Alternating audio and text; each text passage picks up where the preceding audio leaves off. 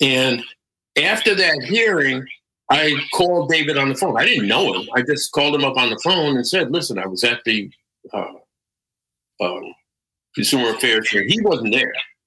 And I said, I'd love to talk to you about what's going on down here because I think it's really unfair what they're trying to do to you. So he said, Well, look, um, why don't you come down and you know we'll have some coffee or have some lunch or whatever. So I go down to Prince Street and I waited for David for like 45 minutes, just sitting there. And he came in, and I'll never forget this. He came in and walked right past me because he had something on his mind. He went, took care of whatever business he had to take care of, and then came back in and said, "Okay, well, you know, let's go and sit down and talk." And from there, we developed a friendship that led to my working for him at the New York Record Pool. That's right. Which was, you know, in full fly. I think they had at that point 250 DJs that were members of the pool. And David and I got to be close to the point that we used to go, and this was, you know, I absolutely loved this about him. We would go on a weeknight and just sit in the middle of the dance floor. And he would play all of this really fantastic non dance music. He would play the drummers of Burundi. He would play the Kodo drummers of Japan. He played music for airports by Brian Eno, which came out, I think, in 78, somewhere around there. David was into all of this stuff, and I soaked it up like a sponge. I gotta be honest with you, because it was just all so wonderful. As a matter of fact, I went after I first heard the Kodo drummers on his sound system. I actually went to see them perform at the City Center on 55th Street. Um, and it was that kind of evolution. But you know, this is pre-garage Day. But even then, and even after I got to be friendly with Larry, um, nobody influenced my musical taste other than my brother as much as David. David was the first person to tell me never use noise canceling headphones. as an example, he didn't believe in noise canceling headphones. He said that that uh, the electric, you know, the electronics involved in noise canceling made the sound worse. That was his absolute thing. He would not touch anything digital. He didn't care what it was. I mean, and people would walk in and, and offer him all kinds of things. The amazing thing to me about David is that he could have, at any point in the Loft's career or the Loft's tenure, which is now over 50 years, he could have done things a little bit differently, a little bit different, and made a fortune. And I mean, made a fortune. He never made a dime off the record. Uh, no. He lost money on the record pool, but he was making enough money at the loft at the time. And I mean, this is a guy, and uh, you know, I heard this story from more than one person. Otherwise, I wouldn't have believed it. David once, when he was on on uh, Broadway, took the money he had made on a Saturday and put it out with the garbage because he had gotten into this whole thing about not being uh, uh, I guess, materialistic, for want of a better term. And that was David. You know, we used to have conversations. Uh, Lenny, it was amazing to me. Uh, he would call me and he'd say, Mark, I said, David, Mark, David, Mark. We would go like that for two minutes before we'd actually start a conversation. But he was a wonderful person. He was a generous person. We used to go every now and then when I was working at the pool he would take us to dinner at this restaurant called Rocco's, where he was friendly with the owners. And we had some of the most wonderful. I mean, he would drop 250 bucks in 1977 money uh, at Rocco's, taking you know six, seven of us out to dinner. That's how generous he was. Um, which saddened me greatly because as he got older and had you know money problems, not many people were willing to step up and help him financially. I wasn't in a position to, but there were other people who were who didn't really step up. But anyway, I, I digress. Um, I started working at the New York Record Pool during that summer of 1977. But was he at that time? Was he wealthy? David was never technically wealthy. He didn't look. He didn't look at the accumulation of money as being important to him He liked a roof over his head. He liked to be comfortable, but he would never have characterized himself as wealthy, just like he would never have characterized himself as a DJ. David hated the term disc jockey, hated it. He was a party host. And the loft was not a club, it was not a disco. He hated that term too. As a matter of fact, we were in a staff meeting one time, and somebody mentioned, you know, oh, you know, if, if David just would want to do something with this club, and Eddie Waddell, who was his chief lieutenant back then, went crazy. He said, "Don't you dare call this place the, lo- the a club. This is not a club. This is not a disco. The loft is an idea." I never forgot that. Never forgot it. Um, but then David really got tired of the hassles he was having from the membership of the record pool. What you got to understand, Lenny, is that David was really, really fixated on making sure that the disc jockeys had proper documentation of their work. So, in other words, they had to get a letter from their employer stamped with a raised corporate seal. Just any old letter, you wouldn't, uh, he, he would send you away. And a lot of people used to get like really frustrated with that. But it was David's way of trying to make sure that the record company saw the pool as something valid. Because before the record pool, um, people used to just like go up to different record companies. And if you knew the guy, you know, one of the promotion guys, you might get records, might get records. Right. And the ones that were really popular, you know, Francis, Steve D'Acquisto, people like that, they would go up there and they would be able to get records. And there were other people who were less well known that just were out of luck, completely out of luck. Now, around 1977, going into 1978, David kind of sort of got upset with a few things that were going on at the pool. I wasn't involved in any of that. I was just going in every day and doing the work and put, you know, putting the new stuff up or whatever. Well, I went toward Christmas of 77. I went down thinking I was going to work a couple days in a row, and the place was locked up tight as a drum. And I'm like, no, what, what the hell's going on here? Nothing. No communication from David. I would call David, call him, call him, whatever, stick notes under the door, nothing. And I came to the conclusion at that point that the pool had ceased to function, which it had. Nobody could come pick up records. There were guys coming trying to come get records, and they were standing there looking at me like, well, what do you mean you can't get any records? You're, you're the person that gives us the records. How come you can't get in to get? I said, he's locked the doors. So Judy Weinstein, who I had met earlier, because she worked at the pool before I did. And she and I were got to be friendly. She had an apartment on Thompson Street. Uh, in I guess the, the, the cusp of the village and Little Italy. And uh, there were two DJs, David and Joe Ickowitz. They were twins, right? They came to Judy first and then me and said, look, the pool doesn't seem to be operating. What was operating at that time was IDRC. Eddie Rivera's pool was still going strong. I think he may have changed the name of it by then. But uh, they said, why don't you guys start a pool? And at first, it's like, what are you talking about starting? Come on, you got the relationship with the DJs, you got the.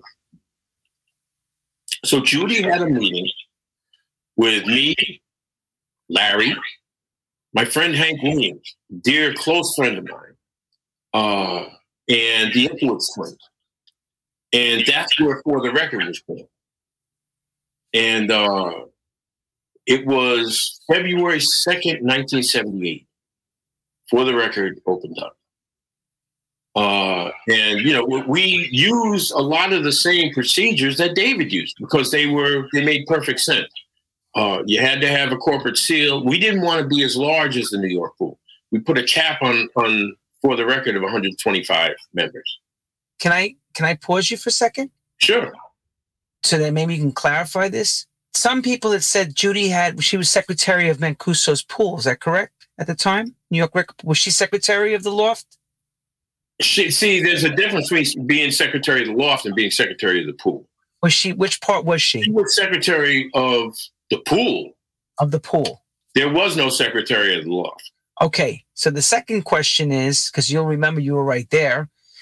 Some people had said that Mancuso always was angry that she took the list, a so-called list of the pool members, and created the pool in essence, robbing the New York record pool from its glory and creating for the record. Is that what happened? Okay, so clarify that. Thank you. That's what I want you. Um, the thing was, uh, I don't know about the list business. What happened when we made the decision to start the pool, start for the record, we just talked to uh, groups of different DJs. We didn't steal anybody's list. We knew who they were.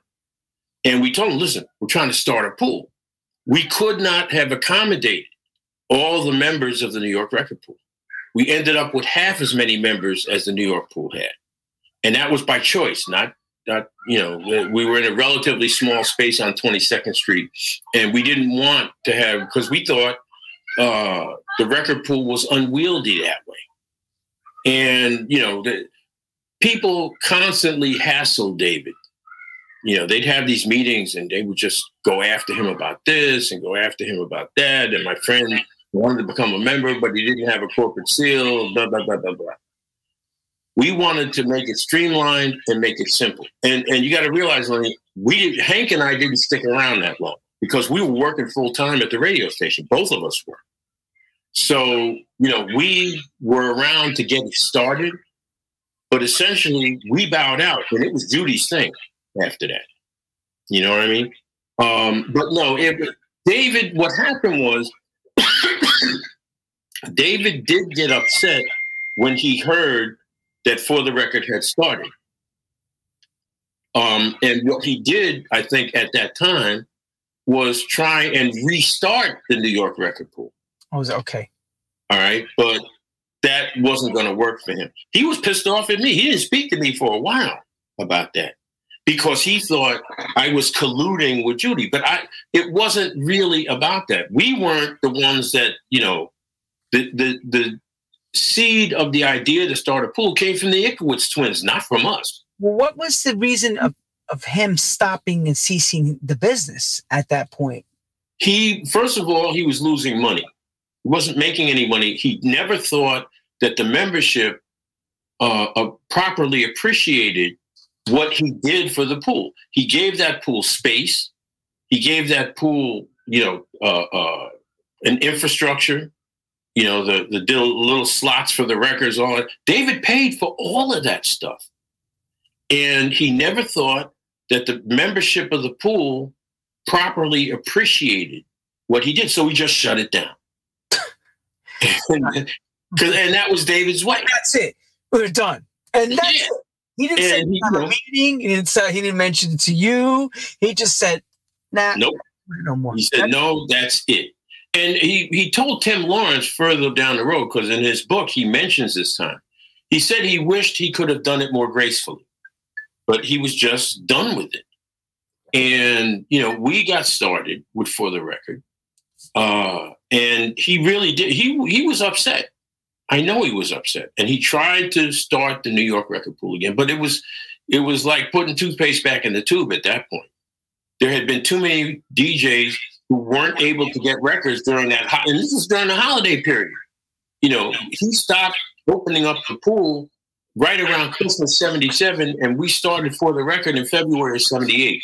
But that was a, a, a crucial time, you know, the, especially uh, uh, December. That was a time that the record companies used to put out a lot of product. And, you know, people felt they had missed out. So when he tried to do the record pool over, you know, try, try to resuscitate the New York pool, it just didn't work. So what he ended up doing, which I think was a very smart thing on his part, was just concentrating on the law. And no and you know, he and I eventually started speaking again, and we became friends again. And I told anybody who would listen, never ever bet against David Mancuso, never, because people thought that you know the loft was going to do this, and this was going to happen, and that was going to happen, and the pool dying was going to hurt the loft. Don't bet on any of that. David will keep the loft the loft, and it will always be a wonderful, wonderful place. You know, the Klipschorns that he had are still in use 50 years later. He understood sound better than anybody I've ever met. And it's not like he was a learned guy, he didn't go to school for it or whatever. There were certain books and, and certain things that he uh, read that kind of grounded him as far as sound is. I met Mark Levinson at the law because he bought I forgot how much, hundred thousand dollars worth of Mark stuff. So you know, David invited him down. I happened to be there that day, and I mean, Mark Levinson was absolutely captivated by David's dedication to the sound of music. It was a very rare thing. So anyway, um, during this same period, I met Larry. I met Larry through a very close friend, my godfather to my daughter, a guy named Nathan Bush, who was uh, in charge of the refreshment at the loft. So uh, he introduced me to Larry, and at that point, they were transitioning from, was it Reade Street? Or so they were transitioning to the garage. Because wherever they were at, it was like a, a fire hazard or something. I, I, had never gone there. So um, Larry invited me to a party he gave uh, in that space when it was completely raw space. They, as a matter of fact, Judy was going to move to Florida. And this was supposed to be her going away party. Oh, really? Yeah. And Larry had uh, these sawhorses and had put wood on top of the sawhorses, set up the sound system, and everybody else was dancing on the dance floor, which was the floor at that point. It was it was a great party. And you know, eventually uh, Nathan told me he was moving from the loft to do the refreshments at the garage. So I said, okay, let's, let's see how this turns out. And I, I mean, it was a gigantic space. I mean, I, you know, it was bigger than the loft. Uh, and I knew that that Larry uh, had some of the same sonic principles as David, but I guess bigger, for want of a better term. He wanted a big sound. He wanted something that was gonna, you know, make your chest thump. Mm-hmm. And you know, they set the garage up. And the first night, which was, I think in February 78, it might have been the same, around the same time period that for the record opened, uh, there was a snowstorm. And not all the equipment got there in time. And it was interesting because that was a point at which I started to understand that there was a difference among gay people between black gay people and white gay people. And white gay people didn't always like to party with black gay people. And they really didn't care that much for black straight people because black straight people could, on occasion, be homophobic. So you had this situation where you know the that club, the the white gay crowd, all right, the crowd that was at the time going to Flamingo, and going to 12 West and going to some of these other places, people out on Fire Island and all. That was who Michael Brody, who owned the garage, that was who he wanted to appeal to. Those were his friends. He wanted those folks to come to the garage. As they called them, the Snow Queens. Snow Queens, yeah. The problem was that after that first, you know, those that crowd uh, didn't give you a lot of slack. And when it didn't work that first night, some of them never came back. No, they said they were going to stay right where they need to stay at 12. Yeah. Yep, absolutely. I mean, again, we knew uh, Richie Rivera and all these different people that played at these different clubs. Yep. so um, Michael really had to, because the space was so big and he had to make a nut.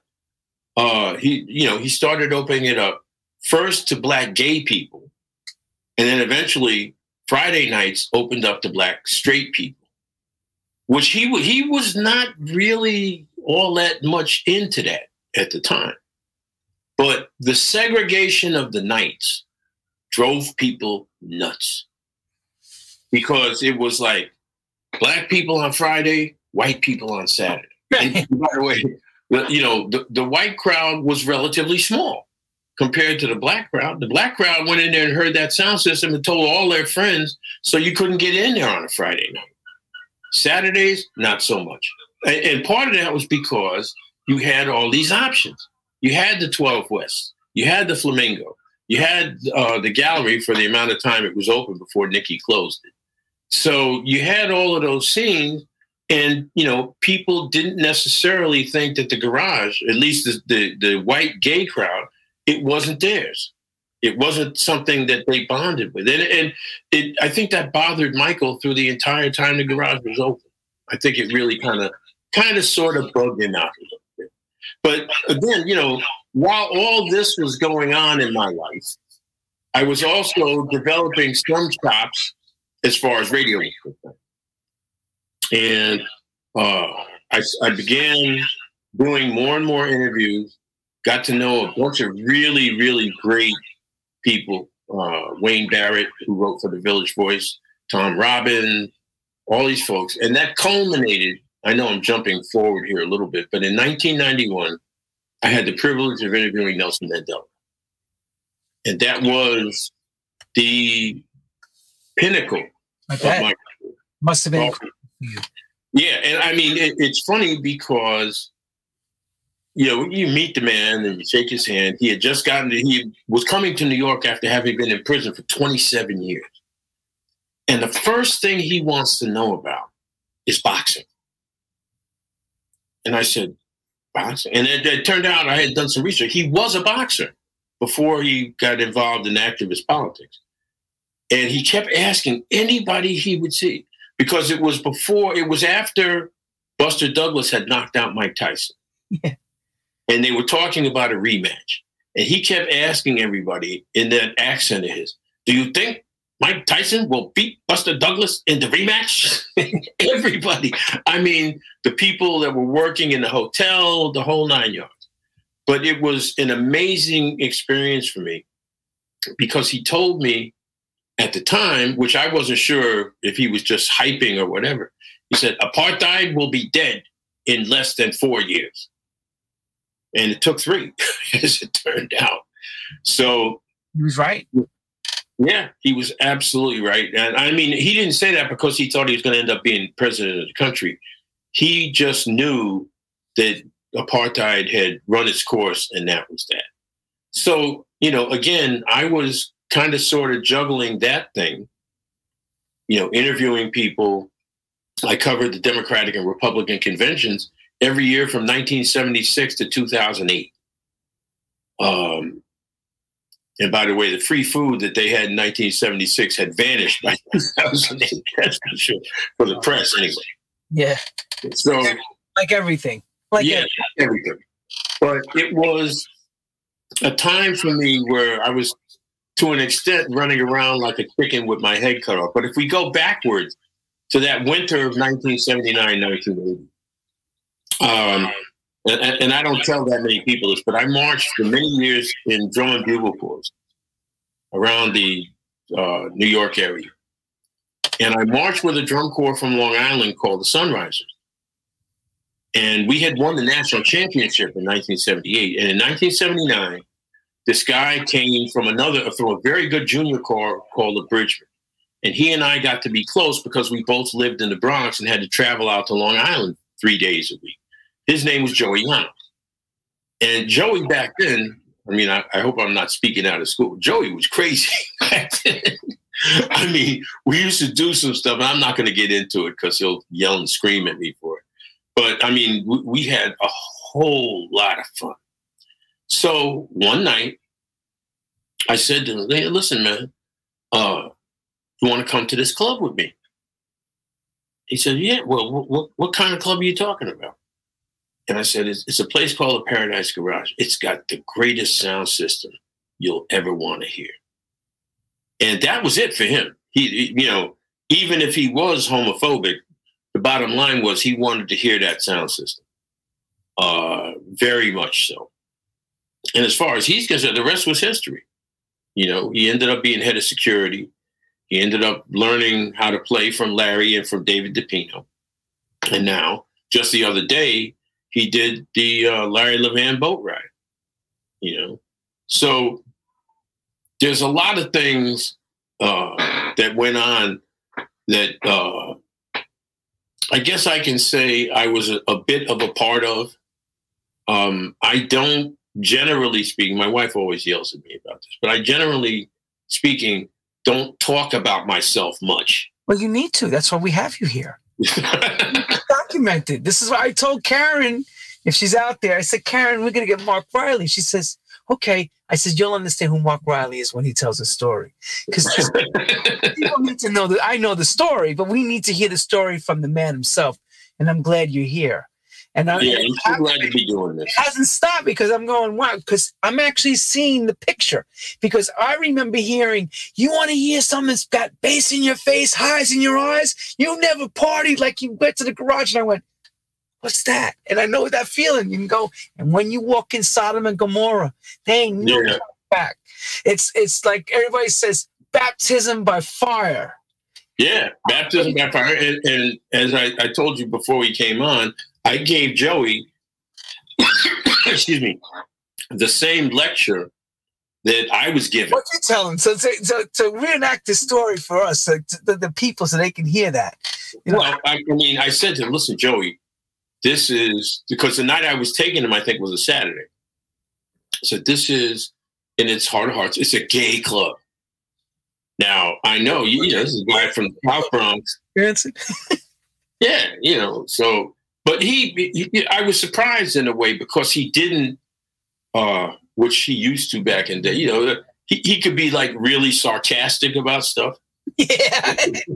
but I, when I said to him, listen, man, if you don't like gay people or if there's a problem with your homophobia, the hell home. I ask you to come. Forget it. And no, man, no, it's okay. I'll, I'll go. I'll go check it out. I still wasn't sure um, but and he went. Had that fear in you, right? You're taking him there going, I don't know how this is going to turn out, but. Yeah, exactly. I don't know how this is going to turn out. Um, you know, I uh, introduced him to a few people. I introduced him to Nathan. Although Nathan didn't stay at the garage very long because when, when Michael divided the nights between black and white, Nathan left. He thought that was like a really, really bad thing. Now, a lot of people called Michael a racist for doing it. I never thought Michael was a racist. I understood why he was doing it. I just didn't think it was smart and I didn't think it was good for business. But, I think he could have gotten black gay people and white gay people to party together. But it, it didn't happen until much later. You know, it was uh, even up until the end. Uh, I guess you would say that from the mid 80s on, the garage was Friday night was straight black people, and Saturday night turned out to be straight black, um, gay black people. Um, wasn't as crowded on Saturday as it used to be on Friday, but it was, you know, it was a serious, serious party. Um, and at one time, I, I don't know how long this lasted, but at one time they used to put a limit on the number of women that you could bring in with you to the garage. You know, not on Friday, but on Saturday, they wanted to keep a gay aesthetic, which I can understand. You know, they wanted something. Uh, again, Stonewall was less than a decade old at that point. And, you know, people felt liberated and people felt like they wanted to party among their own. I understand that. Don't necessarily agree with it, but I understood why Michael did what he did. Eventually, it turned out okay.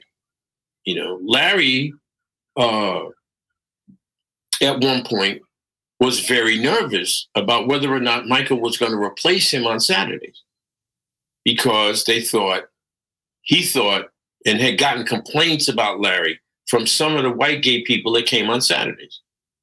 Oh, this isn't our kind of music. It's not this, it's not that. And again, uh, by then you had the Saint and a couple of other large white gay spaces which is why the garage the garage had to adapt or die. they could have gotten away with just doing, you know, a straight Friday and a straight Saturday, but that's not what Michael wanted to do. He wanted to have uh, a, a gay night, and it turned out that it was a largely black gay night. And he also, you know, you had people, you know, Keith Haring used to come there and hang out. Sylvester used to come there and hang out. I interviewed Sylvester once. Uh, what an extraordinary mind that guy had. He was, by the way, an expert on the blues. He could take you back to W.C. Handy at the end of the 19th century and take you straight through the 20th century as far as blues musicians were concerned. Wow. Most people didn't know that about him. No, I didn't know that. But he's he was a regular there. Everybody knows Grace Jones was a regular. There. Always, always saw her there. Yeah, and you know you had the different acts that came. You know, Shaka. I'm I one one uh, artist, Liz Torres. You remember her? Sure, from Chicago, Master C and J. Yeah. Yeah. Well, Liz came in there and turned that place out. Upside down is better the word. Yeah, yeah. And I mean, there were others. Uh, you know, Eddie Murphy went there, Diana Ross went there, and not there to perform, just there to dance. And nobody cared. No, nobody cared. And see, that was a different, a slightly different twist to the loft. Because the loft at one time used to get, you know, Calvin Klein and this one and that one. But the thing about the loft was if you didn't have a membership or if you were not a guest of a member, it didn't matter if you were our Lord and Savior Jesus Christ. You couldn't get in. I'm getting in tonight. Yeah. I mean that that was how David ran things. Well, the garage had a little bit more slack than that. So did, by the way, did the gallery. The gallery used to be, you know, somewhat somewhat exclusive. But they used to get folks that would come down there, and if uh, Robin Lord, who worked the door, didn't know who they were, uh, there might there was a story that was in Tim Tim Lawrence's book about David Bowie and Mick Jagger coming down there, and Robin Lord just said, "No, no, if you're not a member, you can't come in. Sorry, nope, you can't come in. Sorry." And finally, somebody said, "Robin, that's Mick Jagger and David Bowie." and suddenly she was scrawled out a membership card, and they both got income.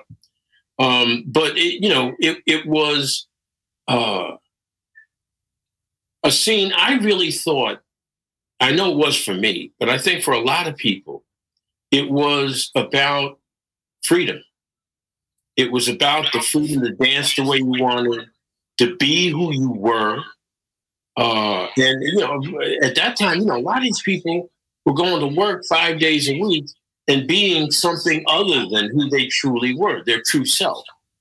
And these places, uh, the lofts and the garage were kind of like, you know, my my wife calls me a snob because those are the two places without which, I mean, I, I would go to other parties or go to other spaces and it'd be like, eh, you know, eh. But these places were places where you could feel free, where you could feel like, you know, there's no, I mean, obviously, ridiculous behavior wasn't tolerated, but you could feel like you could be who you were. And that was, I think, for me anyway, the most important thing. And a lot of other people, I mean, I knew people who used, who went to the garage and the loft, and they said, listen, uh, you know, I got to be 15, 16 years old, and my father found out I was gay, and he threw me out of the house. And, you know, you end up staying with friends, you end up staying here, or there were networks of, of you know, gay young people that came together. But the one place they could go was to the garage or the loft. And they could feel free. They could feel vindicated. They could not be judged. Right.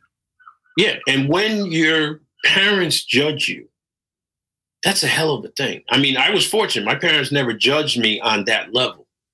But when your parents, the people that gave you life, say to you, well, if you're going to do that, you can't be a part of this family anymore. I can't imagine how that damaged some of the people that it happened to. But they came together and they went to these different places. And that's why these places were, on the one hand, so intense, but on the other hand, so emotionally satisfying for people. I mean, look, I went to the loft one night and danced with a woman I had never seen before in my life. Didn't see her before, didn't see her since. Danced with her for two and a half straight hours. Course, we were passing certain things back and forth. but I mean, and, and never said a word.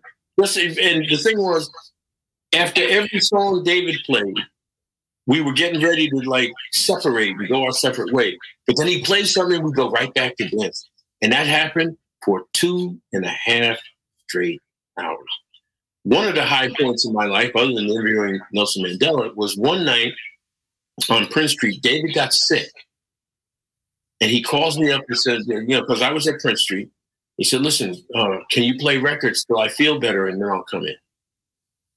And I'm like, excuse me? what? He said, yeah, just just play some records, man. You know the music. And, you know, I played some stuff. And then I decided to play I Got It by Gloria Spencer.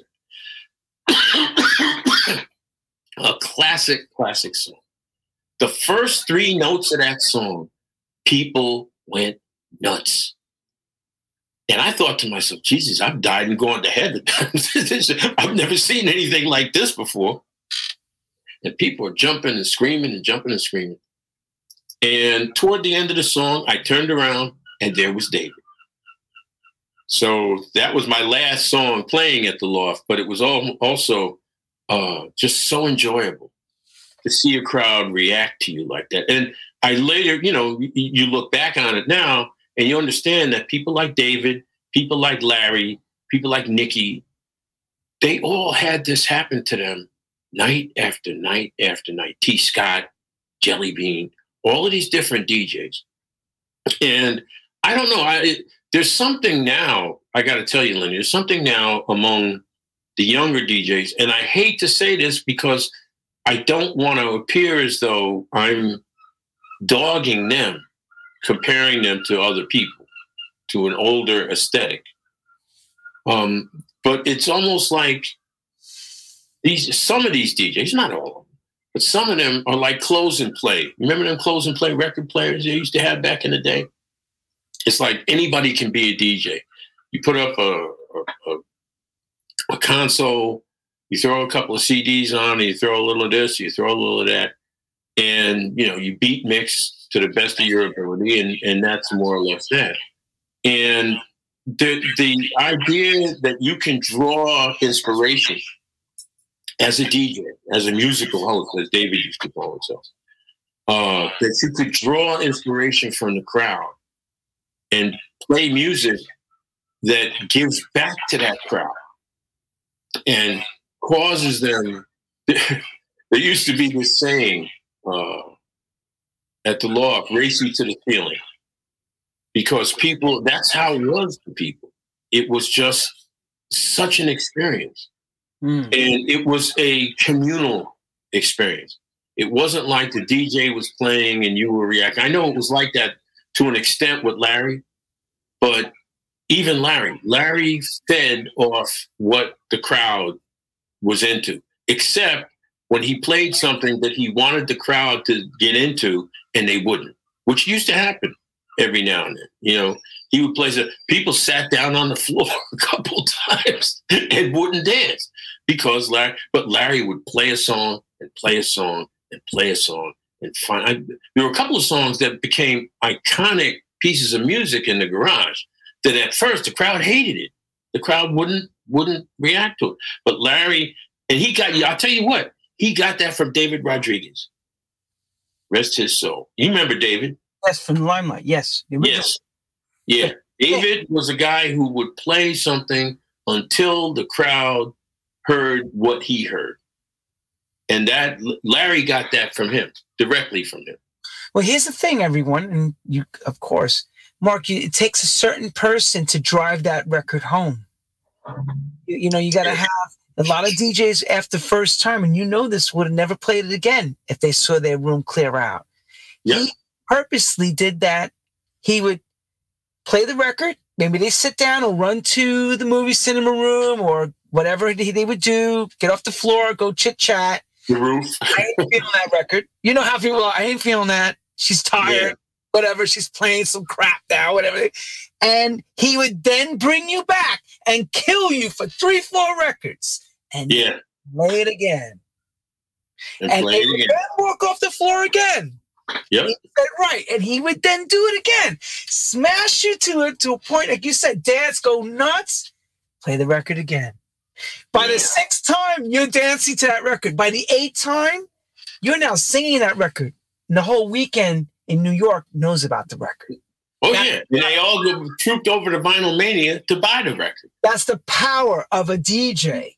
Yeah. And And you know where it was first manifest? Was downstairs on 42nd. downstairs record. Um, did you know Benji? yes.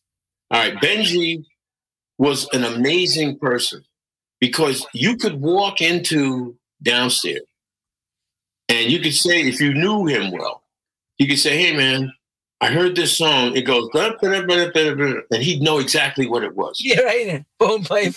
Yeah, and he would pick out for people he knew really well. He would pick out like 10 45s that he wanted you to hear. And he'd play them back to back to back. And I guarantee you, out of those 10 45s, you would buy nine of them because that's how exquisite Benji's taste was.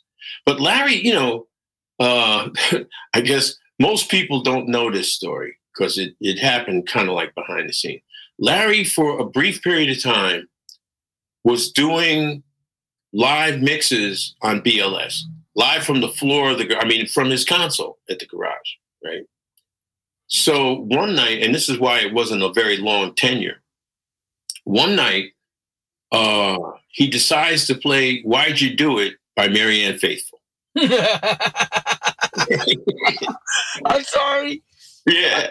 So that record does and how explicit you don't people don't know this record it's so explicit. it's a great song. I mean, it really was a oh, great but it's song. so explicit go ahead Well, he put it on, and it turned out that the vice chairman of the radio station was coming home late that night and had BLS on and heard this song and went crazy. He wanted everybody fired. he, wanted, he wanted to fire Frankie Crocker over because Frankie was the one that put Larry on.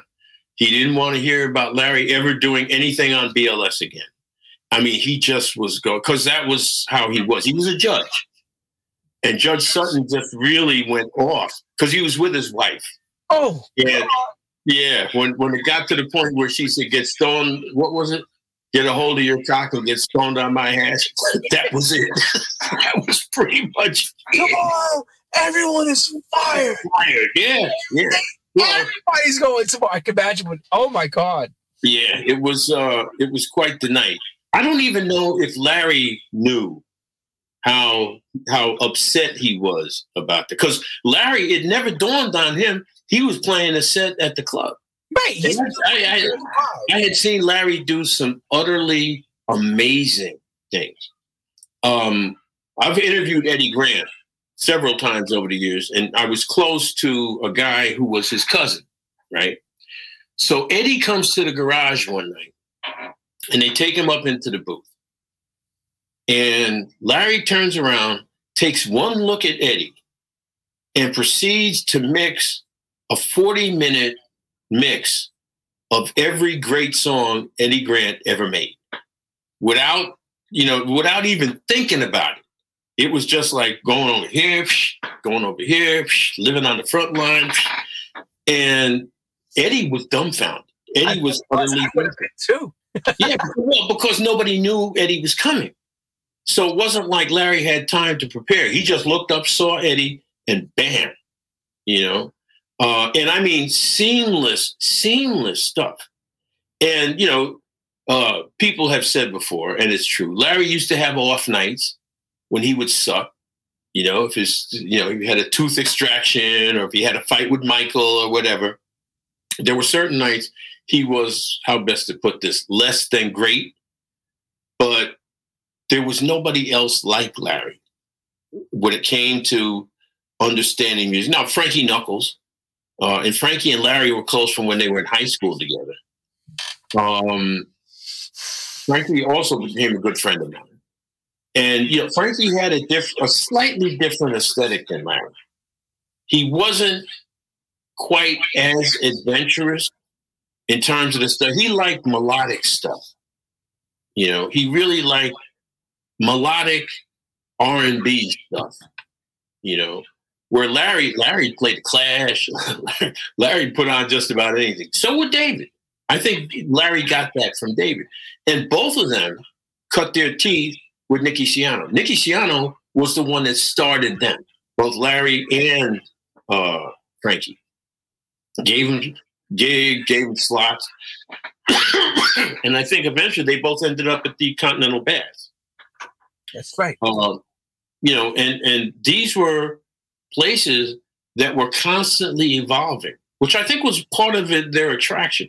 And you got to realize too, Lenny, there were a lot of other clubs in New York at the time. There were straight up black straight clubs, Leviticus, Justine's, oh God, no, uh, God. That was later. That was later. But yeah, well, no, this this was in the early mid '70s. It was a group of guys called the Best of Friends, and um, one of them was Vaughn Harper, who I worked with at the radio station. WBLS, everybody remember Vaughn Harper? Yeah. Oh, yeah. Well, he was part of the Best of Friends that started all these places, Alexander the Great, and uh, places like that. And what was significant for people back then, they weren't to my taste. None of these places, I, I went to them a few times, but they weren't my heart. My heart was the garage, my heart was the loft. But what they did do was take an uptown aesthetic, a Brooklyn aesthetic, and bring it to Midtown Manhattan. For a long time, I don't know black people that were, were able to run clubs in Midtown Manhattan. That was unheard of in the early mid 1970s. And the best of friends broke that mold. Mm. You know, they. Uh, it's really funny. Um, one time, I don't know if it was Frankie, but somebody brought the staff of BLS to the garage. It was on the, it was the, the club wasn't open. They just came to see the space. And I happened to be up in the booth when they showed, right? Now, none of them knew I even went to the garage because I didn't broadcast it to anybody. You know, because in those days, if if you went to the garage, they automatically assumed you were gay. You know, oh, you go to the garage? Are you gay? I said, you don't have enough money to find out if I'm gay. That's correct. That's exactly the first thing you heard. Yeah. yeah. First thing you heard. So, you heard, you must be gay. Yeah, exactly. You must be gay, not you're are you gay? You must be gay. No, you must be gay. so, you know, they're all on the dance floor looking around in awe. And Larry put on a little bit of music or whatever. And I came downstairs and these people's eyes got as wide as saucers. What the hell are you doing here? I said, This is where I hang out, man. You you you go here? Yes, I go here. This is where I hang out.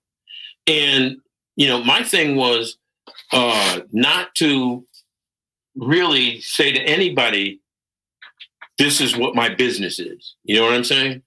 I'm not talking about business business. I'm just talking about I, I did not let people deep enough into me to know my business and the garage and the loft. That was a completely separate scene from the radio station I worked at. Even though they were companion situations, and Frankie used to go to the garage every Saturday for a good long stretch. Actually, every Friday and Saturday in, in many cases. Um, but it was still, you know, this is my thing. I don't need anybody to comment on it. I don't need anybody to critique it this is what I do. That's right. You know, uh, and uh, there was, I think, among a lot of people, a defiance about how people viewed the garage. And I want to say this to you you had a different visual aspect of it all because you are already amongst what we say the best of the creme de la creme. Everything yeah else doesn't really matter at that point. that's what's really bad about that. You're at the top of the tree looking down, and you're not impressed with anything else because there no, is. No, I'm not. And that that that's a problem now because that's my wife. When I first started dating her, we would go places, and they're nice places, but I wouldn't dance. What's the problem? You don't want to dance with me? You don't want to? So no, it's not that problem. That's not the problem. No. And, and I mean, to this day, I hate the electric slide. I can't stand. That's ridiculous. Come on, we got. Yeah, but I mean, every every wedding, every oh. whatever, people are doing it. I hated that song, and most people don't know that was uh, Marcia Griffith did that song. You know, part of the I Threes, part of Bob Marley and the Wailers. Um, but it was uh, it wasn't her best work, I must say. but it was one of the one of the works that made her the most money. Right. But you know, there was just certain things because of my experience that I I just wasn't into doing, and going to these places uh, that didn't have great sound systems, uh, that didn't have DJs that really seemed like they cared one way or the other about you know what they were doing. I just I had no time. Now in 1979, this guy approached me uh, about playing records at a place called Harlem World on 116th Street. Right. This was my first direct contact with hip hop. Right, because this was a straight up hip hop crowd. So I was playing this music, and the guy came to me and said, But you're not talking over the records. And you know, David's aesthetic was hard and fast. You don't talk over music. You let the music talk. That's right. So I said, I, I don't talk over records. What are you crazy? And he just he didn't realize at that point, uh, and I didn't realize at that point that this was a type of music. I, I mean, I had uh, one time, I think, I went to a place called the Hevalo Social Club on Jerome Avenue in the Bronx. And the DJ there was Kool DJ Herc, who was considered the godfather of hip hop. Even back then, he was very well known. Uh, and it's funny because I interviewed him years later. And I said to him, I mentioned the Hevalo Social Club, and his eyes lit up like Christmas tree. Did you know about the Hevalo? Yeah, I used to live on Burnside Avenue. So I know about the Hevalo Social Club. So be that as it may, I I started out not really caring for rap that much. Okay.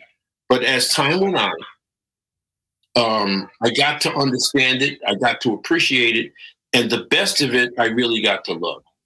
Um, I got to be friendly with Chuck D from Public Enemy, who I interviewed about three months ago for my podcast. Uh, and one of the strangest things, uh, he and I were both in Edinburgh together not together. He was doing a show. I was just staying up there because I was digging into some family tree stuff. All right. Okay. And uh, my wife and daughter were there. and they went out. And I called Chuck in his hotel. He said, Why don't you come over, man? You, you know, I'm, I'm getting stuff together and then we'll go have dinner. So I went over and Lenny, you ever see like a, a room full of wires and, and speakers and all this stuff. And it's like the mad professor has got all this stuff. Chuck was setting up a system whereby he could do a broadcast from anywhere on the planet. And all of this was like the, the beginning of it. So he and I went to dinner at a really great seafood restaurant in, in Edinburgh and came back to where we were staying. And I said, listen, I, I, know my wife would love to meet you, but I know you got a sound check to do. So he, I put him in a cab and he went back to his hotel. My wife gets home. I said, you never guess who was just here?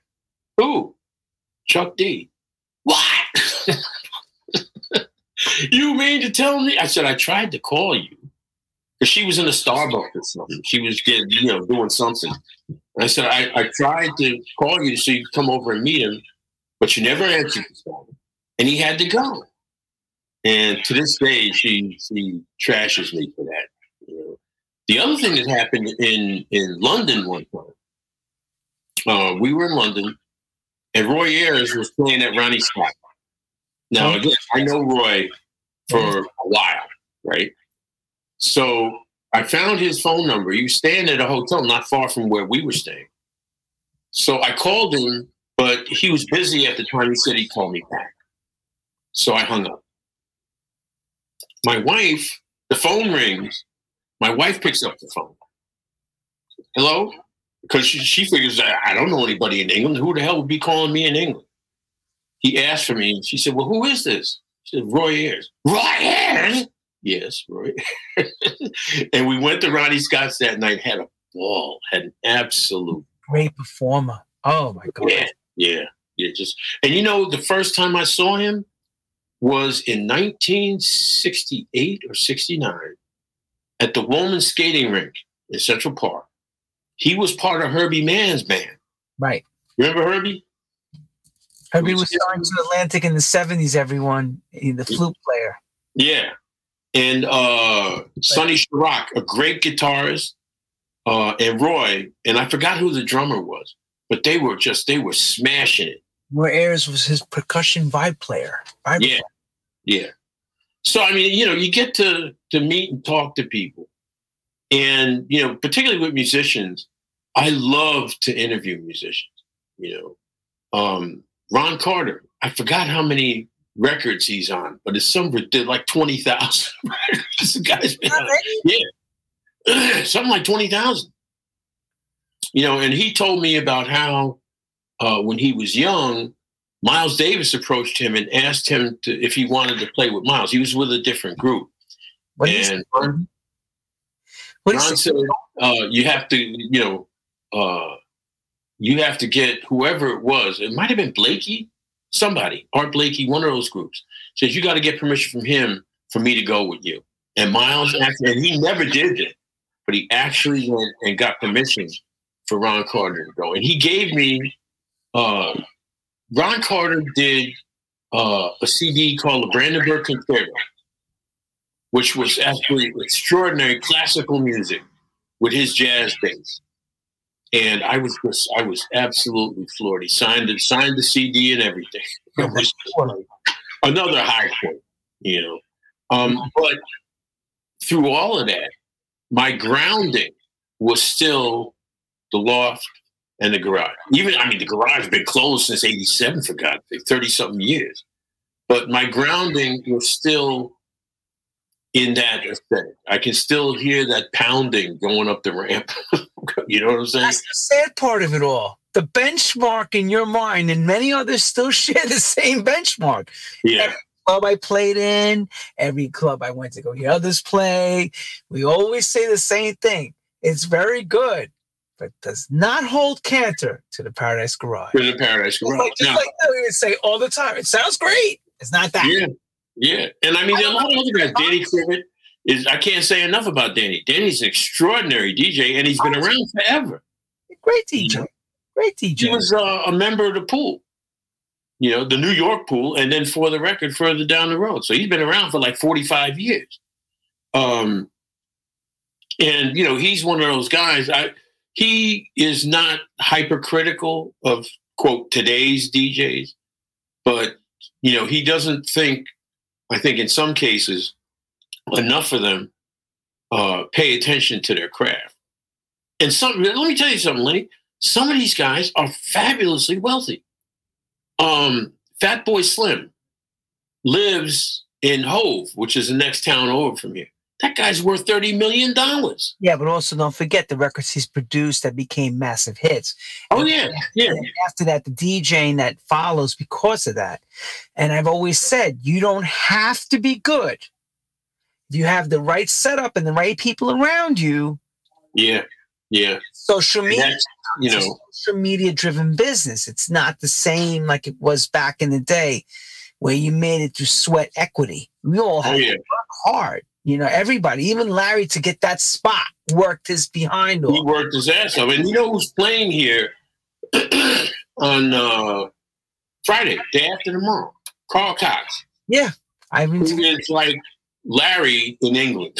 he's, right. he's like really, and again, he's another one produced, uh, got involved in a lot of different forms, not just DJing. But he's doing a gig here, and, and people have been lined up buying his stuff since Tuesday. Right.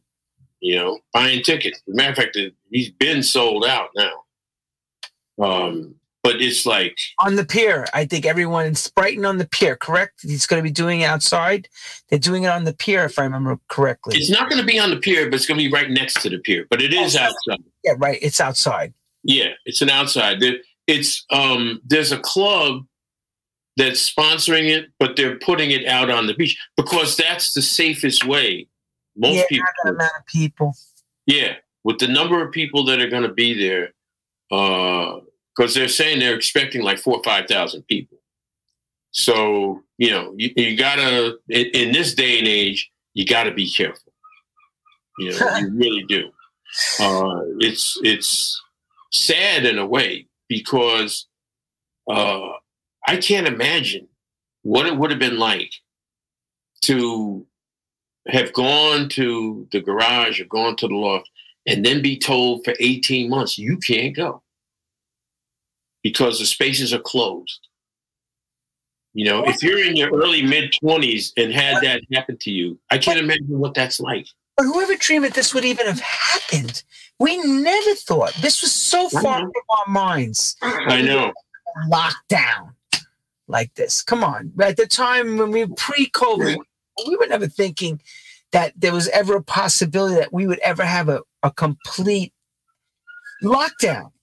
Like, know you're, Lenny, you're absolutely right. But I think a, a lot of people, at least over here, don't take into account the fact that this has been 18 months that these kids will never get back. Now, I may not think their DJs are the greatest. I may not like their choices in music all the time, but this is their time. It's not mine. You know what I mean? Hey, I can't and, get it back. I can't, and they can't get it back. And when I think of of my time, when I was in my early twenties, and to be told for eighteen months, well, no more garage, no more loft, no more this, no more that, and over here, unfortunately, they tend to vilify kids just because they're kids. Uh, I'd be ready to strangle somebody. I really would, um, because it's it's just so incredibly unfair. And now, you know, kids are are, are they they've gotten what they call I've got my freedom back. Um, and even then, you know, people are all jumping. You know, well, these kids, they don't they don't know what they're doing. They're spreading. There's a possibility of spreader. They had a, a race, a Formula One race over here, drew 140,000 people, and they're not all kids. Yeah, but and, the, the FIFA Cup, the FIFA's going on. Those stadiums, 50, 60,000 people. I said they opened those things up, but yet the club seems closed. What the hell's going on? I hope to God it's not one of these exercises, everyone on the UK who's watching, where they say, okay, so I gave everyone a chance to stretch their arms out and we're shutting down again because they could shut down any moment's notice. You never know. Well, you know, it's, it's funny because the prime minister over here swore up and down when they first put out this roadmap that once you got to the end of the roadmap, that was it. There were not going to be any more lockdowns, no more this, no more that, no more anything. And little by little, they had to start doing some incremental backtracking. Remember that the July 19th was not the first date for the end of all this. Excuse me, it was June 21st. Right. But they stretched it out because they wanted to make sure more people got the vaccine. So now it's July 19th, and he's hedging his bets. He's saying we don't want to have to go back into another lockdown. But if the numbers aren't right, it's going to be a problem. You know, uh, and I, I mean, again, I feel for people. Uh, I'll tell you who I really feel for. I feel for the NHS people, the National Health Service people over here. These people have been working their fingers to the bone. I don't know how many of them, at least 100, maybe more, caught COVID and died during the earlier part of the pandemic. People who were working to save other lives lost theirs. And, you know, I, I always believe that you have to pay close attention. And, you know, they had this whole clap for carers thing here, where every Thursday people come out and applaud and whatever. That's lovely. How about you give them some money? okay, because they're talking about a one percent wage increase. That's ridiculous for people who put their lives on the line the way these people did. Mm-hmm. You know, um, but I, look, I'm glad to hear because I know you know uh, Colleen Murphy, right? Yes, Cosmo, as everybody knows, DJ Cosmo, everyone. DJ Cosmo, great lady, old friend. She was mentored by David. She used to be on um, W uh, NYU station, New York. I did her yeah. show a couple times. Yeah, she used to be on WNYU. Great radio host. Great radio host. She's a wonderful. Yeah, and she does uh, um, classic album Sundays. Yeah. And Tuesday morning, she does this thing called Balearic Breakfast. Plays beautiful stuff. Just plays extraordinary stuff. But you know, I feel for her because this is her livelihood. Like all of us, brother. yeah. all us in the same boat. yeah, and I mean, it's, her. Her husband is also a promoter. He does reggae, and they've had no. I mean, they've gotten some grants, but other than that, they've had no steady source of income for 18 months. 18 months. Now, you know, it's true too that in the States it's just as bad. You know, people are out here scuffling, trying to get, you know, trying to get work. I got to ask you though, Lenny, because you play on a regular basis. And I don't want to turn this around to end up doing, you know, interviewing you, but I've always been curious um, because in talking to Joey, he's always said to me that uh, the crowd that goes to the reunion parties doesn't really want to hear new stuff. They want to hear the stuff that they're familiar with. They want to hear the Doctor Loves. They want to hear Girl, You Need to Change Your Mind. They want to hear Love Hangover. They want to hear these kinds of iconic pieces of music, rude movements, that kind of stuff. And I'm wondering, do, do the people that you play for appreciate and get into new music? Because I'll tell you, you were, we were talking earlier about how Larry used to play new music until it was coming out of his crowd's ears if he really liked a piece of music. And I'm wondering whether at this point, uh, disc jockeys like yourself end up feeling like you really have to play the old stuff because they won't respond to the new stuff. It depends on the age group. Let's start like that. So, for example, if there's certain parties I'm playing that have the mixture of garage loft shelter, Timmy's crowd, you know, the, yeah, yeah, yeah. Crowd, the shelter and those area, all those clubs that came, because I come from that same group, okay? Yeah. Uh, they're fickle. You got to be careful how far you can take them. You find yourself playing records that they feel familiarized with. They're within the same. What we're noticing is a lot of the contingency groups like Afro House here in New York area. They mm-hmm. like this Afro House because it's something they're comfortable with. But what I like to do personally is I like to do changes, kind of like the way Larry and them all did. I like to yeah. make changes to the night as drastically and as quickly as I can because I don't like to do the same mundane sound for hours. Yeah. yeah. I get bored and I don't want my crowd to get bored. You know what I'm saying? So I can understand playing some of the classics that we all know. Mm-hmm if I was in the crowd at the garage union party, I would want to hear some of the more obscure stuff that he played as well. Yeah, and they, they do that. But I mean, Joey they, and David have said to me on, they just don't, you know, they don't react. They stay on the big records a lot. And it's just cool. And look, they're not playing just for us. They're playing yeah. for people that once a year come to get dance. Yeah. And they want to be reminded of those records. Because I have my core friends that that's what they talk about. Those records, Date with the Rain, all the big ones that you just mentioned in your conversation. Yeah.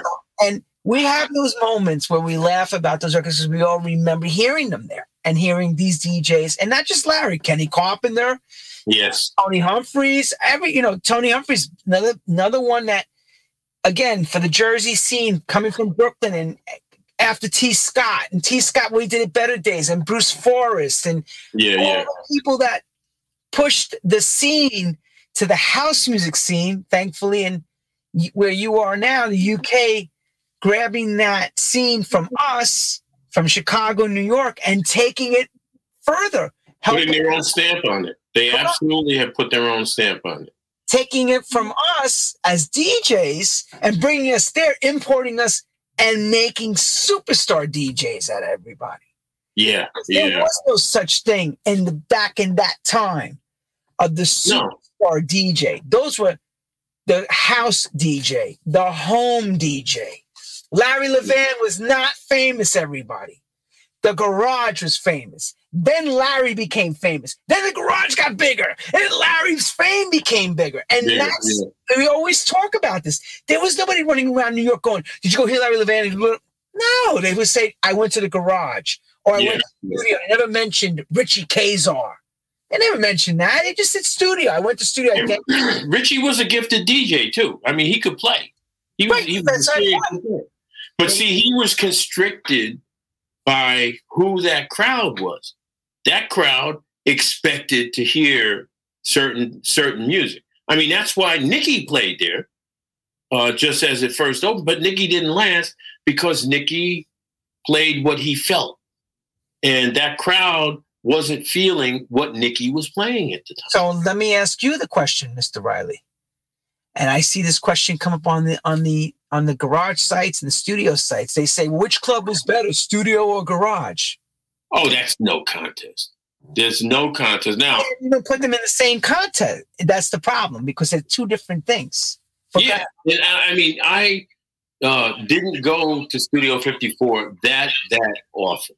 Okay, a lot of people don't know that one of the people that was the driving force behind Studio 54 was also one of the original group of women that hung out at the loft and took parts of the loft concept and ran to Steve Rubell and Ian Schrager, who at the time were running a club in Queens called the Enchanted Garden, and said, Look, this is how you ought to do this. That's why I said David could have retired in 1980 a multimillionaire if he actually wanted to, because he never charged for memberships.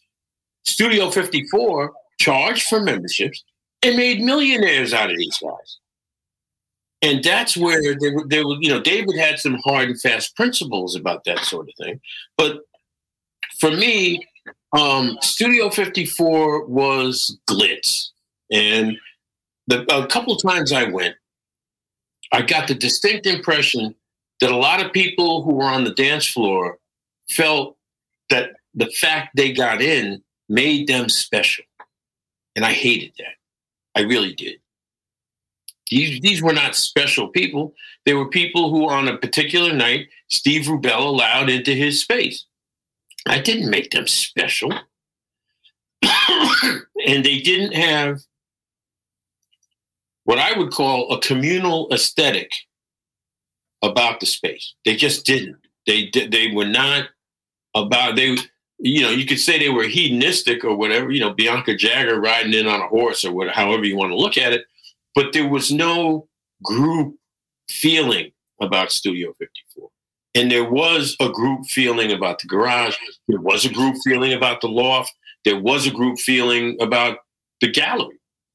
These were places, and, and, and Zanzibar out in Jersey, and you know better days all these people all these spaces had a communal aesthetic that anybody who went there more than once understood and plugged into. It wasn't just that you stood on the sideline and, and thought like you know oh well uh, this is nice. Everybody kind of gravitated. One thing I, I found very interesting and it was kind of like a dividing line for me. When I used to go to the, the Justine's and Leviticus and places like that. There was always a formalized structure for the dancing. You went, you asked a woman to dance, she danced with you one or two songs, you went back, and then you went, you know, you go around and maybe you start talking to somebody. Where it was highly structured, without necessarily. I mean, there was no rule book, but it was highly structured. And the thing that struck me the first time I went to the loft was that there was none of that going on. If you wanted to dance, you just started dancing. You didn't have to ask anybody. Uh, if you wanted to dance with somebody, you dance relatively close without, you know, being intrusive. But it it wasn't about that formal thing right. that had been a part of club life during the early time that I used to go out. Mm-hmm. That was one of the things I found so liberating about the law. Was that there, there weren't those kinds of rules, there weren't those kinds of structures, and the same was true at the garage. You know, I mean, I remember uh, staying there till it, you know, till just about closing time, and Larry would play "Oh Mary, Don't You Weep" by Aretha Franklin, a classic piece of music, and folks that were there and knew each other would lock arms and rock back and forth to that song. And it was it was something absolutely special. But it was also something like you you, you know when they, they say you kind of had to be there to understand what I say it all the time. You weren't there, you don't get it. You don't understand what it means. Yeah, and I mean that was like some of the most emotional times. David, the same thing. David would play uh, Ozo and then he would play uh, Bohannon's "Have a Good Day" and stuff like that, and people reacted to that. And then, you know, you'd be going out, and the loft never had clocks, so you never knew unless you wore a watch actually what time it was. So you would walk out of there, and you didn't know if it was like five o'clock in the morning or one o'clock the next afternoon. Really, your conception of time had shifted.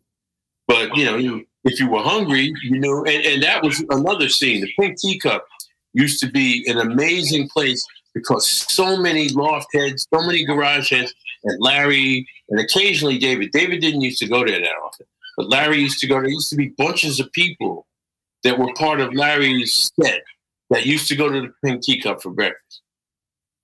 You know, and it was it was an amazing, amazing thing. There was another place uptown who's I, I remember because they had the surliest waitresses in New York, and I took Joey up there one time. And Joey didn't think they were moving fast enough, and he started banging his silverware on the table. I said, "Joey, you're going to get us killed up here," because those those ladies did not play that. What was the name of that place? you know what happened? You know when you get old, you kind of forget stuff, and then the minute you you you know your mind, then it comes back later. What soul food?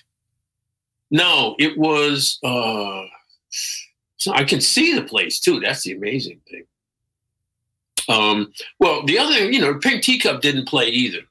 You didn't, you know, you didn't go in there and trifle with those with that wait staff because they they cut you. Get your ass out of there. Get, huh? Get, yeah. What? Go on. Go eat someplace else then. Get up. Yeah. Get up. Go ahead. But I mean, see, the thing about the Pink Teacup was uh, they had uptown food downtown.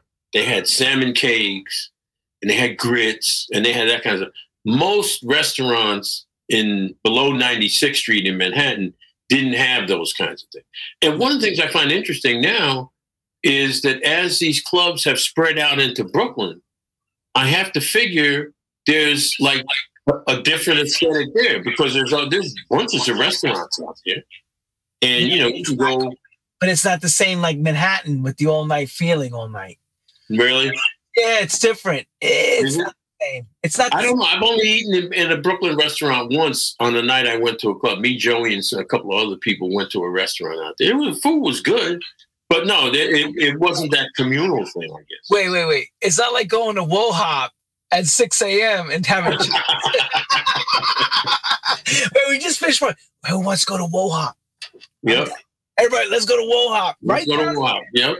Eat and set up. Six o'clock. And that was, you know, that was uh, the the community thing. We would call each other. We'd have this phone chain, and you know, Judy used to start it a lot. So, oh, come on, why, why don't we all get together and we'll go eat wherever. There, there used to be a really nice Italian restaurant over by Vince Aletti's house, off, off of I think 10th Street, off of Second Avenue. And come on, let's go eat over there. We'll call, call Vince and we'll, you know, get a table and we'll all eat there.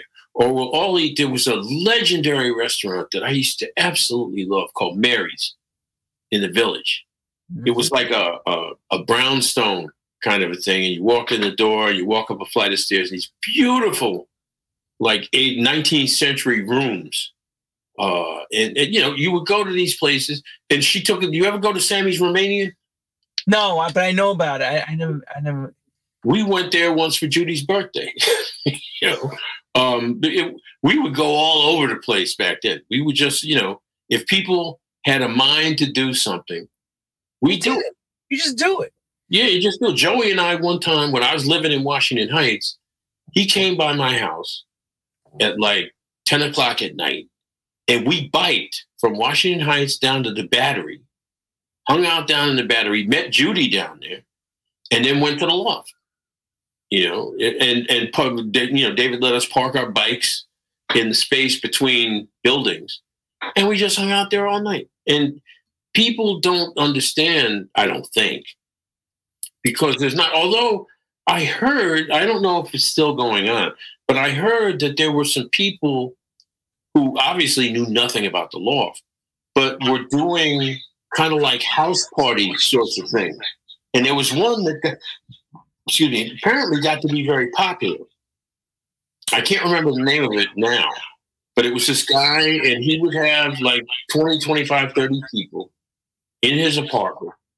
Uh, dancing sometimes until seven, eight o'clock in the morning. What happened, I think, was that his neighbors eventually complained, and I think they ran him out of there because you can't get. New York now is so gentrified. I'm not sure you can get away with walking down the street. You know, ten thirty, they're already shutting you, trying to shut you down. Forget about seven eight seven eight a.m. That's like craziness. Yeah, yeah, I, and I don't think uh, uh, that thing is and again, I, you know, I've been to some of these parties. Like I, I went to uh, uh, what is it now and then, and there were some younger people there. It wasn't all people, you know, my age. God help me, I'm past the point of doing these sorts of things. But there were uh, younger people who were into the music, who were into the into the vibe, and now and then has a it kind of reminded me, particularly the outdoor part, kind of reminded me of the loft a little bit. Mm. You know, because it was that sort of, you know, everybody get together, dance, enjoy yourself. Uh, and, you know, they had what was sodas, juices, or whatever. And everybody had, and see, this is important, Lenny. Everybody had respect for everybody else's space. True. And, you know, as crowded as the loft was, as crowded as the garage was, people always had respect for your space. I can remember times the garage would have a full dance floor, and I could walk across that dance floor and not hit anybody, not run into anybody. Had to do a little zigging and zagging, but it was the idea that it was a scene for people, and everybody took I thought, care not to, you know, not to knock into other people. And and those are just little small things. You know what I mean? Um, but they're things I remember because they contributed to what I felt was, I guess, a warmth I felt about these spaces and why, uh, even now, I, like, you know, you can't compare these places anymore. I went. There was a place I went to though. Uh, an Asian guy had. Was it in Queens? Um, God, Lenny, I'm so bad with names anymore. He does it. Really, he does huh? it. He does it in a love space, right? Yeah, yeah. I nice. can't. It's a nice. very nice spot. Very nice spot. Yeah, and then he's got clips showing. He's yeah. patented his space after Dave. It's a, it's it's patented after the loft. Yeah, yeah. And, you know, the loft doesn't do that many parties. Did you feel like you were at the loft when you went to this guy's party, the, the Asian? I can't remember the name of the You know, I did partly because Doug Sherman was playing that night. And Doug will always be associated with the loft. And the music was so fine tuned. It wasn't pun- the bass wasn't punchy it was loft like, you know. And uh, obviously, he even had the little flanges that David built into the side of the Klipschorns to let the sound travel further. He had even copied that from the loft. There you go. You know, and I mean, it's it's like now what? Uh, well, 50 years almost. 50, it is. They had a 50th anniversary party just before the first lockdown. He's 70 when he started. He technically started, started in 1970. Right. So we're now at 52, because of 53rd year. Yeah. It's a long time. Yeah. It's a long time. It's, it's a, it outlived him. Yeah. Pretty much. Yeah. Um, and, you know, but there's a, a core group of people, uh, and they know who they are, uh, keep that thing going.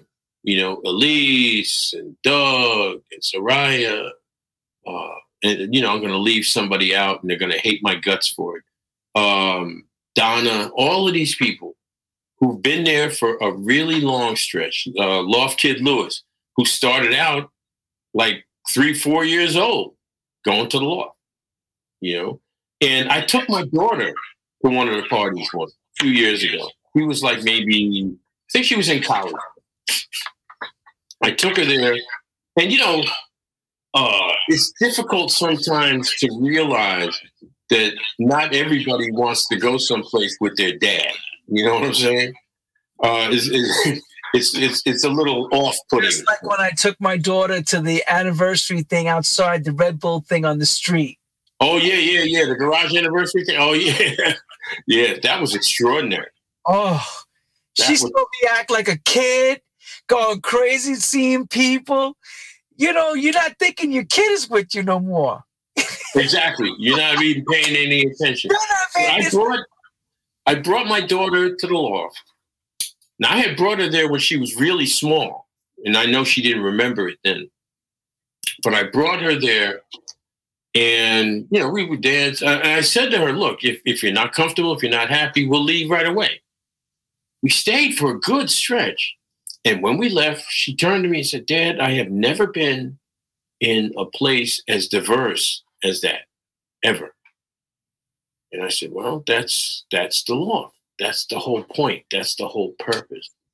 David used to always say, if you can get people from different backgrounds, different incomes, uh, different skin colors to come together around music, that's social progress. And he was absolutely right. It's still true today. Hundred percent correct. Works yeah. today. Yeah, yeah. And you know, he never strayed.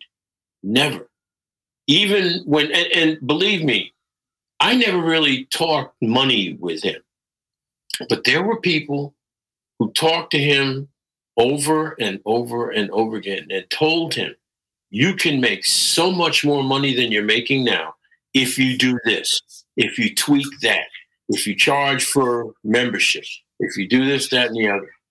And he would never do it. You know, he would never ever because he had, they said, now I will say that there are times that his principles used to drive people nuts. they used to get upset about some of David's principles, but he never ever varied from them. His thing was um, he charged a certain amount at the door because he didn't want anybody to have to pass money for anything once they got inside. And as far as he was concerned, if you were passing money inside the loft, you were dealing drugs and you had to go anywhere. And people never, ever abused that. He used to do these special events. Uh, has anybody ever told you about the funny Easter bunny? No. That was Easter time. He would dress up somebody in a, a bunny costume and they would be hopping around the party giving out tabs of acid to people. that was how David did. He also, and I went with him to do this. That's why I know I saw this with my own two eyes. He went one time around Christmas to uh, the lot that's next to the basketball courts on Sixth Avenue and Third Street. I know exactly. Yes, I know exactly. Yeah. He got somebody to come over there with a pickup truck and he bought every tree in that lot, every last one of them took them back to the loft and hung them upside down. and they stayed there till mid February. That's how David functioned. You know, he functioned on impulse. And so much of what he did was so wonderful, which is why it still exists today. And on that note, you have now have just impressed everyone and taught everyone a lesson. I just hope people didn't get bored. All right, let you go. So now what are you doing today? Are you still on BBC Radio 6? Are you What's no, I do I do occasional stuff. I do stuff for Radio Sussex. I do stuff occasionally for Five Live. Uh, but I'm retired, man. I don't feel like I got to do anything. I do my oh, podcast. I'm, I'm, asking, in other words, what do you? How do you? Okay, so you're retired. How do you keep busy when you want to be busy? That's I should. I do. A, I do a podcast every week. It's called the Intersection. And you know, if people want to check it out, it's available on all kinds of platforms. It's available on Progressive Voices. It's called the Intersection of Politics and Culture. It's mainly politics, but I'm thinking this week I may talk to a couple of uh, music people about how nightlife is coming out of lockdown and how it's going to change because I think that's important for people. Yeah, yeah, definitely, brother. You're incredible. Wow, what a great, great, great, great time I had. Listen, man, I, I really appreciate it. Yeah, I mean, you're plethora, like I told in the beginning of the show, I said a plethora of info because here's the thing, everyone, he can't make this up. You know why? He saw it, he lived it. You can only yeah. say what you experience. You can't make up. So I tell everyone, this is why it's called True House Stories. These are things that we're talking about because they come from the inner gut and our mind because we were there, we experienced it, we seen it, we lived it, touched it, learned it, and changed our lives drastically. Drastically. And and for the better. I mean, let's be real. It changed our lives for the better. It gave me an appreciation of all different types of music. I still listen to music for for airports. Brian Eno now 40 something years later, and that was all David. That was all on the. And uh, one really quick story. Go ahead. we were in London for a wedding, and we were in this uh, really beautiful atrium of this restaurant, and it was like, you know, four or five stories up, and you know, we were eating on the ground floor, and there was music playing.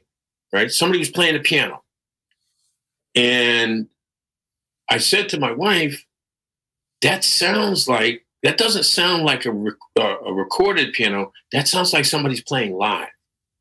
So I called the waitress over. I said, is, that, is somebody actually playing the piano? She said, oh, yeah, there's a pianist on the third floor. And I said, thank you, David, because that's, that's how I got to realize that sound. See? See that? You learn. Yeah. I'll stay with you for, for eternity till we're all gone. And yeah. also, you're teaching everyone right now what he taught you. I try. I try. I try to share information. Sharing is caring, as I always say. thank you, Mr. Mark Riley. Thank you, man. Keep going, brother. And we'll I'm gonna try. We'll keep making sure we check in with you from time to time, make sure you're all right. But I'll, when I come to Brighton, I will see you for sure. Yeah, please. I will see you. I want to ask also next week. Give me one second, Mr. Riley. Of course. Alison Limerick, Where Love Lives, is coming. Oh, wow. A UK artist is going to come and tell us her story right here in True House Stories. I worked with her. You all know her. She is a jewel of the UK. She will be coming on next week. Same bat time. Same bat.